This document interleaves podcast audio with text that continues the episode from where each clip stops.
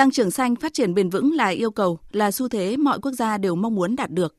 Ở tầm vĩ mô, Thủ tướng đã thể hiện bằng những cam kết mạnh mẽ tại hội nghị lần thứ 26 các bên tham gia Công ước khung của Liên Hợp Quốc về biến đổi khí hậu, COP26, khẳng định mong muốn Việt Nam đạt được sự thịnh vượng về kinh tế, bền vững về môi trường, công bằng về xã hội. Việt Nam cố gắng triển khai tốt mục tiêu tăng trưởng xanh để vừa đóng góp vào nỗ lực chung toàn cầu, vừa khẳng định vai trò là một trong những quốc gia tiên phong phát triển bền vững. Nhằm hiện thực hóa mục tiêu cam kết, Thủ tướng đã ký ban hành chiến lược xanh giai đoạn 2021-2030, tầm nhìn đến năm 2050. Các ban ngành chức năng đã xây dựng kế hoạch hành động, thực thi chiến lược này. Trong đó, có nhiều chương trình đồng hành cùng doanh nghiệp và người dân hiện thực hóa 4 mục tiêu cụ thể, bao gồm giảm phát thải khí nhà kính trên GDP, xanh hóa nền kinh tế, xanh hóa lối sống và tiêu dùng. Ở góc độ doanh nghiệp, ông Nguyễn Anh Tuấn, Phó Cục trưởng Cục Đầu tư nước ngoài Bộ Kế hoạch và Đầu tư cho biết. Nếu mà trước đây các cái doanh nghiệp khi mà thực hiện cái mục tiêu tăng trưởng xanh gặp rất là nhiều khó khăn thách thức nhưng cho đến bây giờ thì các doanh nghiệp đã biến những cái khó khăn thách thức đó thành những cái lợi thế cạnh tranh của mình, góp phần nâng cao hơn nữa hiệu quả hoạt động sản xuất kinh doanh đầu tư. Cho đến nay theo tính toán của chúng tôi, cái khu vực doanh nghiệp thì đã đầu tư khoảng độ 9 tỷ đô trong các lĩnh vực liên quan đến tăng trưởng xanh, ví dụ như là về năng lực tái tạo, năng lượng sạch hay là đầu tư các trang thiết bị để phục vụ cho kinh tế xanh. Cái con số này nó chiếm khoảng độ 2% GDP con số thống kê cho thấy tư duy của doanh nghiệp bao gồm cả doanh nghiệp nội và doanh nghiệp có vốn đầu tư trực tiếp nước ngoài FDI trong đầu tư sản xuất kinh doanh xanh đã chuyển biến nhưng còn chậm. Các nguyên nhân được chỉ rõ là do nhận thức chưa đồng đều, do thiếu nguồn lực vốn và công nghệ, thiếu nhân lực thúc đẩy tiến trình xanh. Một tín hiệu tích cực đang tới từ nhóm doanh nghiệp ngành công nghệ thông tin và truyền thông ICT. Nhóm ngành được khẳng định có lợi thế nhất trong nỗ lực chung này khi ước tính ICT đang chiếm 5 đến khoảng 9% tổng lượng điện năng tiêu thụ toàn cầu và phát thải khoảng 3% lượng khí nhà kính. Nhu cầu tiêu thụ năng lượng của ngành được dự báo là sẽ còn tăng theo nhu cầu sử dụng các thiết bị công nghệ, hệ thống mạng, trung tâm dữ liệu cùng nhiều tài sản số khác.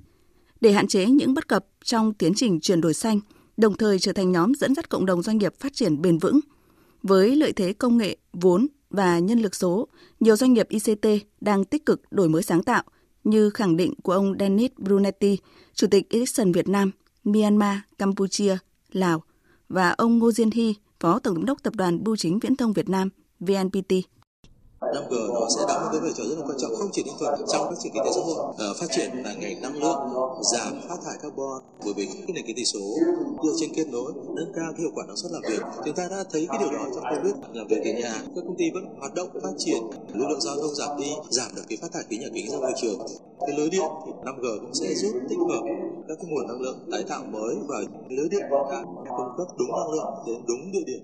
Chúng tôi đã thử nghiệm mặt công nghệ cuối năm 2019, cuối năm 2020 thử nghiệm thương mại và triển khai 5G trong năm 23 nhưng ở một mức độ và quy mô để dần dần tiếp cận thị trường. Vì nó đồng tốc cả ba vấn đề từ chính phủ, từ nhà cung cấp dịch vụ và người dùng các doanh nghiệp. Mà đặc biệt là thiết bị đầu cuối 5G là một vấn đề hết sức quan trọng, cần có sự phối kết hợp thì lúc đấy 5G mới có cơ hội bùng nổ. Thúc đẩy sản xuất xanh từ gốc như chủ trương nỗ lực của các doanh nghiệp ngành công nghệ thông tin và truyền thông chỉ là một ví dụ là tín hiệu tích cực cho hành trình tăng trưởng xanh nước nhà. Trong nỗ lực chung đó, tiến sĩ Phạm Thu Phương, giảng viên Đại học Curtin Australia, chuyên gia tăng trưởng xanh tài chính xanh lưu ý, nếu như sản xuất đạt tiêu chuẩn xanh mà đối tượng chi trả chưa thay đổi nhận thức tiêu dùng xanh thì nỗ lực tăng trưởng cũng khó đạt như kỳ vọng. Cho nên, bên cạnh thúc đẩy thay đổi sản xuất kinh doanh xanh phải đồng thời quan tâm thay đổi nhận thức của nhóm đối tượng quan trọng thứ hai trong tiến trình xanh hóa, đó là người dân, người tiêu dùng. Để hướng tới cái mục tiêu phát triển bền vững thì tài chính xanh là một trong những yếu tố quan trọng nhất nhưng nó phải đồng thời với sự kết hợp của tất cả các ban ngành khác làm thế nào để các đơn vị cung cấp phát triển sản phẩm tài chính tranh họ sẵn lòng đầu tư nghiên cứu để phát triển cũng đồng thời cung cấp cái lợi ích và cái động lực như thế nào đủ để cho người tiêu dùng người ta cũng muốn sử dụng thì lúc đó mới có thể sử dụng thực sự phát triển được. Chứ còn ví dụ chỉ nếu chỉ có toàn cơ quan chính phủ uh, cung cấp các uh, offer dịch vụ mà không có ai sử dụng thì cái đấy cũng là một cái thất bại của của thị trường. Đối mặt với nhiều thách thức như là biến đổi khí hậu, ô nhiễm môi trường, ùn tắc giao thông cùng những tác động mang tính chu kỳ của tiến trình tăng trưởng phát triển, Việt Nam đang nỗ lực tái cơ cấu kinh tế với các mục tiêu xanh. Trong số những điều kiện cần như là vốn, công nghệ, nhân lực, nhận thức, Thứ trưởng Bộ Kế hoạch và Đầu tư Trần Quốc Phương khẳng định, chính phủ Việt Nam kiên quyết định hướng và kỳ vọng thu hút nguồn vốn xanh, công nghệ xanh, nhân lực xanh và nhận thức đổi mới sáng tạo từ cộng đồng doanh nghiệp. Thúc đẩy tăng trưởng xanh, mặc dù đã đạt được những bước tiến quan trọng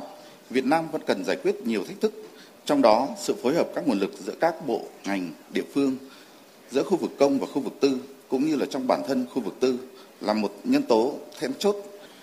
Việt Nam xác định với các nhiệm vụ xuyên suốt là phát triển khoa học công nghệ, đổi mới sáng tạo, chuyển đổi mô hình kinh tế theo hướng kinh tế xanh, kinh tế số, kinh tế tuần hoàn, kinh tế tri thức để tham gia sâu hơn vào cấu trúc đầu tư, trật tự thương mại và chuỗi cung ứng toàn cầu. Trong các nhiệm vụ đó, chuyển đổi số được coi là một chiếc chìa khóa quan trọng. Doanh nghiệp là nhân tố trọng tâm. Bằng cách sử dụng các công nghệ số, nhà sản xuất có thể tối ưu hóa quy trình, từ đó giảm thiểu chất lượng chất thải, hàng tồn kho, thất thoát trong vận chuyển, tiết kiệm năng lượng và tài nguyên, phát hiện sớm và ngăn chặn các nguy cơ môi trường.